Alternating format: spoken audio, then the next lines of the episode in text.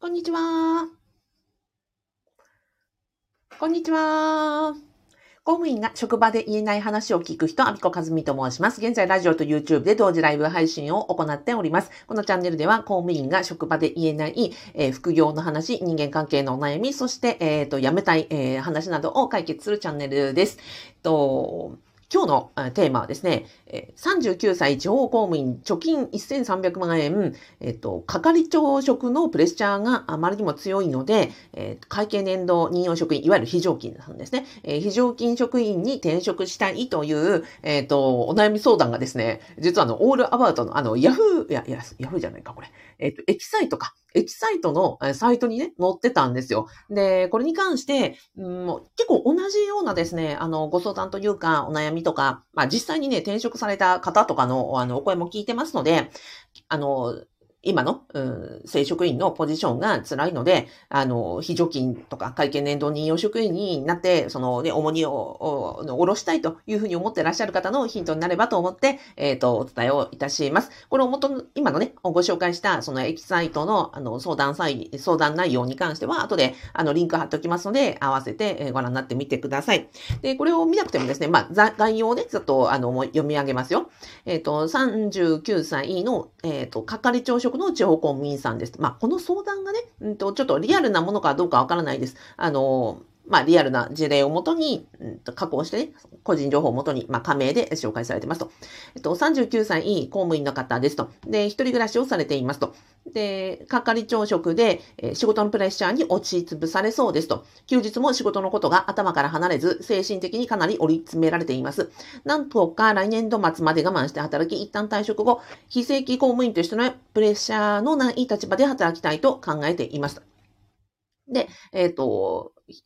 ただし、えー、非正規公務員の場合には、えー、手取りが14万円程度になり、ボーナスが年30万円程度に減ってしまいますと。なおかつ退職金もありませんと。で、月、生活費を月15万円程度に落として、なるべく今のね、貯金1300万円の貯金を取り崩すことなく、えっと、なんとかね、老後までこう、生活できるんじゃないかというふうに考えていると。で、65歳以降はシルバー人材センターなどで、あの、こう、パート的に働くということを考えていると。で、非正規公務員の場合には退職金もないので、あの、まあ、退職金はないと。で、その代わり、えっと、健康保険とか、まあ、社会保険、健康保険、厚生年金、雇用保険には加入できるというところですと。じゃあ、これ、あの、今の、えー、正規の、その、公務員の、あの、を辞めて、プレッシャーから逃れるために、その非正規の、えー、会計年度の任用職員とか、まあ、非常勤になりたいというご相談ですと。で、ここに対してね、ファイナンシャルプランナーさんが、あの、出されている回答はこれです。えっ、ー、と、まず、うんとね、一つ目が、はい、えっ、ー、と、資金面は問題ないですと、収入が半減したとしても、転職には大賛成ですと。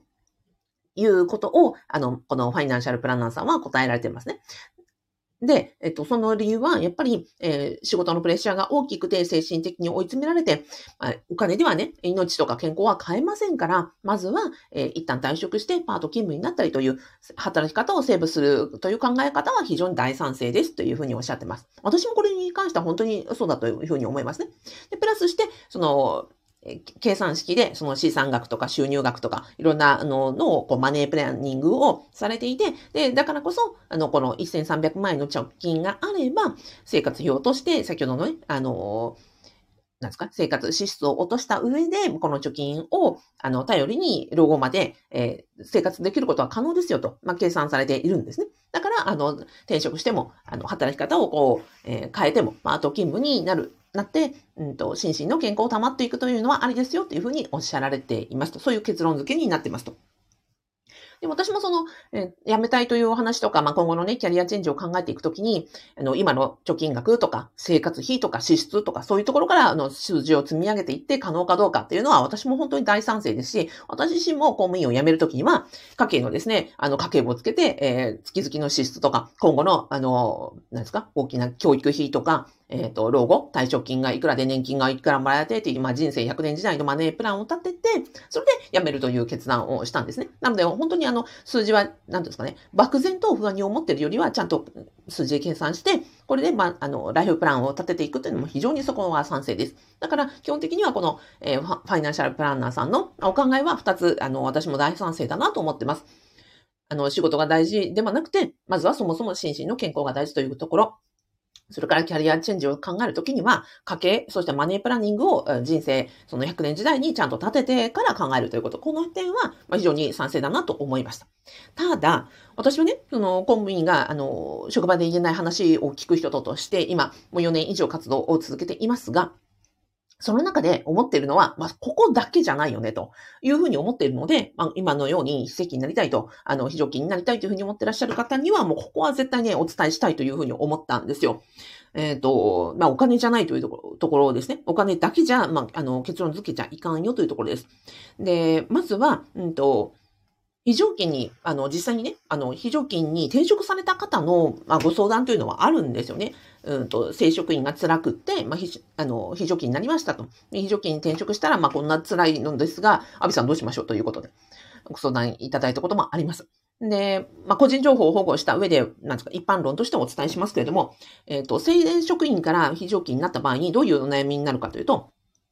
まずはですね、今までの経験値が全く加味されないわけですよ。このお悩みの方は39歳で係長職までなってらっしゃる。うんと、3、4年以上わかりませんけれども、少なくても、まあ、20年、えー、短くても15年ぐらいの勤続歴はあるはずですよね。だから一般の、えっ、ー、と、平からね、積み上げて15年も20年も勤務された方なわけなので、まあ、行政には非常に精通してらっしゃいますし、それが認められても係長職になったわけじゃないですか。じゃあ、こういう方が、えー、非常勤となるということはですよ、同じその非常勤の方、まあ、会見年度任用職員の方で、全く行政の技能字も知らない人と全く同じ待遇になるわけですよ。それにそもそも耐えられますか？確かにプレッシャーはね、係長職とか、昇進とか、まあ、いろんなね、責任とか、うん、部下育成とか、そういうプレッシャーはなくなるでしょう。だけども、会計年度任用職員、もしくは非常勤、まあ、ここからも非常勤と言っちゃいますけど、非常勤さんになるとどうなるかというと、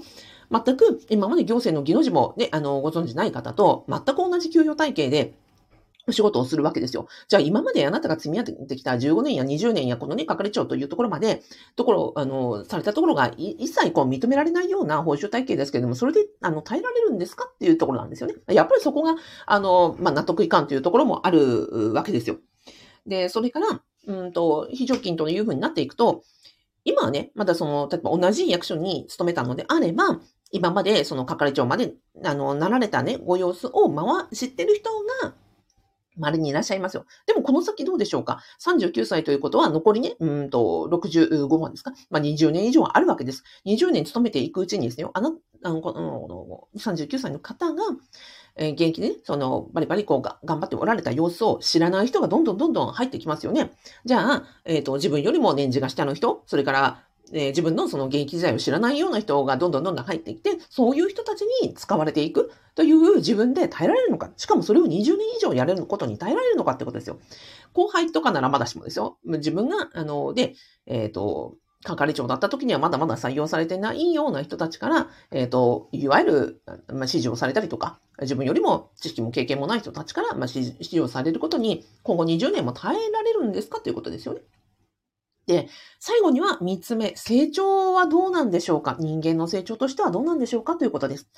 と、非常勤として勤めるということは、確かにプレッシャーとか、あの、もう、ね、あの、期待されるものとか、今後のね、昇進とかのことはなくて、確かに楽になるのかもしれません。でも、39歳で人生100年時代と考えた場合に、職務として、あの、こう、成長していかないということはですよ。まあ、成長はしないとは言いませんけれども、でも、プレッシャーがあるということは、それだけ期待をされていたり、うん、任務というのが、あの、難易度が上がっていって、それはそこについていく自分もおのずと成長するっていう意味だと思うんですよ。でも、あの、非常勤職員というのは、まあ、決められた業務であって、それがね、非常勤職員を、まあ、3年しようが5年しようが、まあ、仮に10年やろうがですよ、その内内容というのは、そんなに大きくは変わらないわけですよね。ということは、その業務の中で成長できる自分になれるのかっていうところを、うんと考えたらいかがなのかなっていうふうには思います。なので、えっ、ー、と、整理しますと、えー、正規のね、あの、公務員から非常勤になった場合の、えー、なんとかな、ジレンマというのは3つあると。今までの経験値が加味されないというところ、それから、えっ、ー、と、目下の人とか年下の後輩に、えっ、ー、と、使われるという立場であること、そして、えー、職務が、あの、の責任というのは限定されている以上、そこで成長、自分の成長度というのも限定されていくのではないかということ。ここを今後20年以上、あの、このジレンマに、ま、耐えていくのかどうかというところになるんじゃないかなと思います。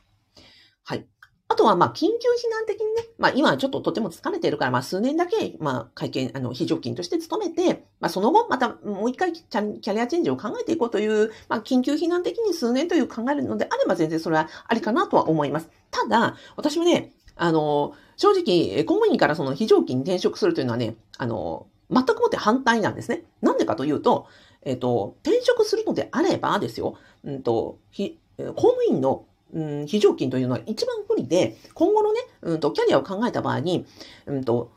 何が必要かというと、例えば副業ができるとか、リモートワークができるっていうことは、同じ給料、同じ待遇、同じようなその職務、責任のない、うん、パートとか、えっ、ー、と、アルバイトとか、するのであればですよ、同じ給料の同じ仕事があったら、民間企業であれば、の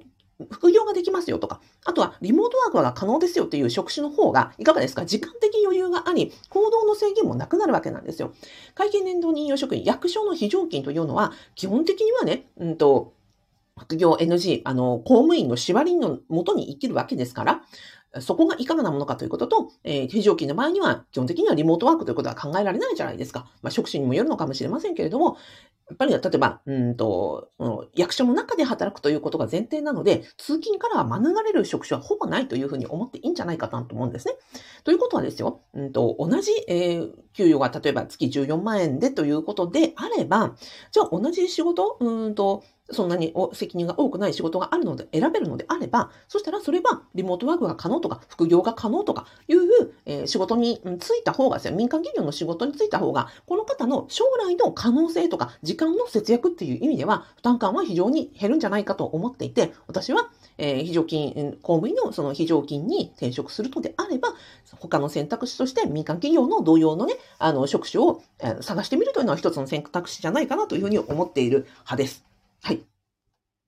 あとは、あの、非常勤職員が、で、それだけその責任がなくて、あの、働きやすいということであればですよ。うんと、非常勤さんだって辞めないですよね。で、うんと、私、その、商務係長時代に非常勤さんの、あの、採用試験とかやってました。で、非常勤さんたちのね、あの、すでに働いてらっしゃる方の、その契約の更新とかもやってましたが、やっぱり皆さんもね、あの、非常に、あの、優秀な方を採用ね、あの、働いていらっしゃいましたけども、それぞれ皆さんお悩み終わりでしたよ。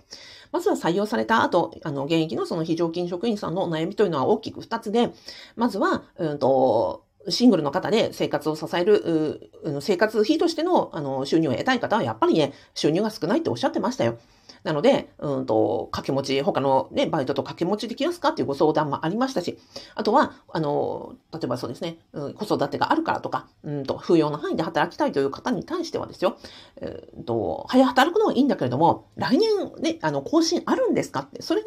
まあ、直前まで決まらない、まあ、有期雇用契約ですから、来年ここで働けるのかどうかがわからない。それを毎年毎年毎年毎年、ね、あの、不安な更新時期を過ごすって、これが、やっぱりすごくストレスなので、あの、同じ、えー、給料、同じ、うんと、ような、その、職種のパートがあるのであれば、の役所みたいに年度年度でね、あの、更新があるかどうかもわからないような、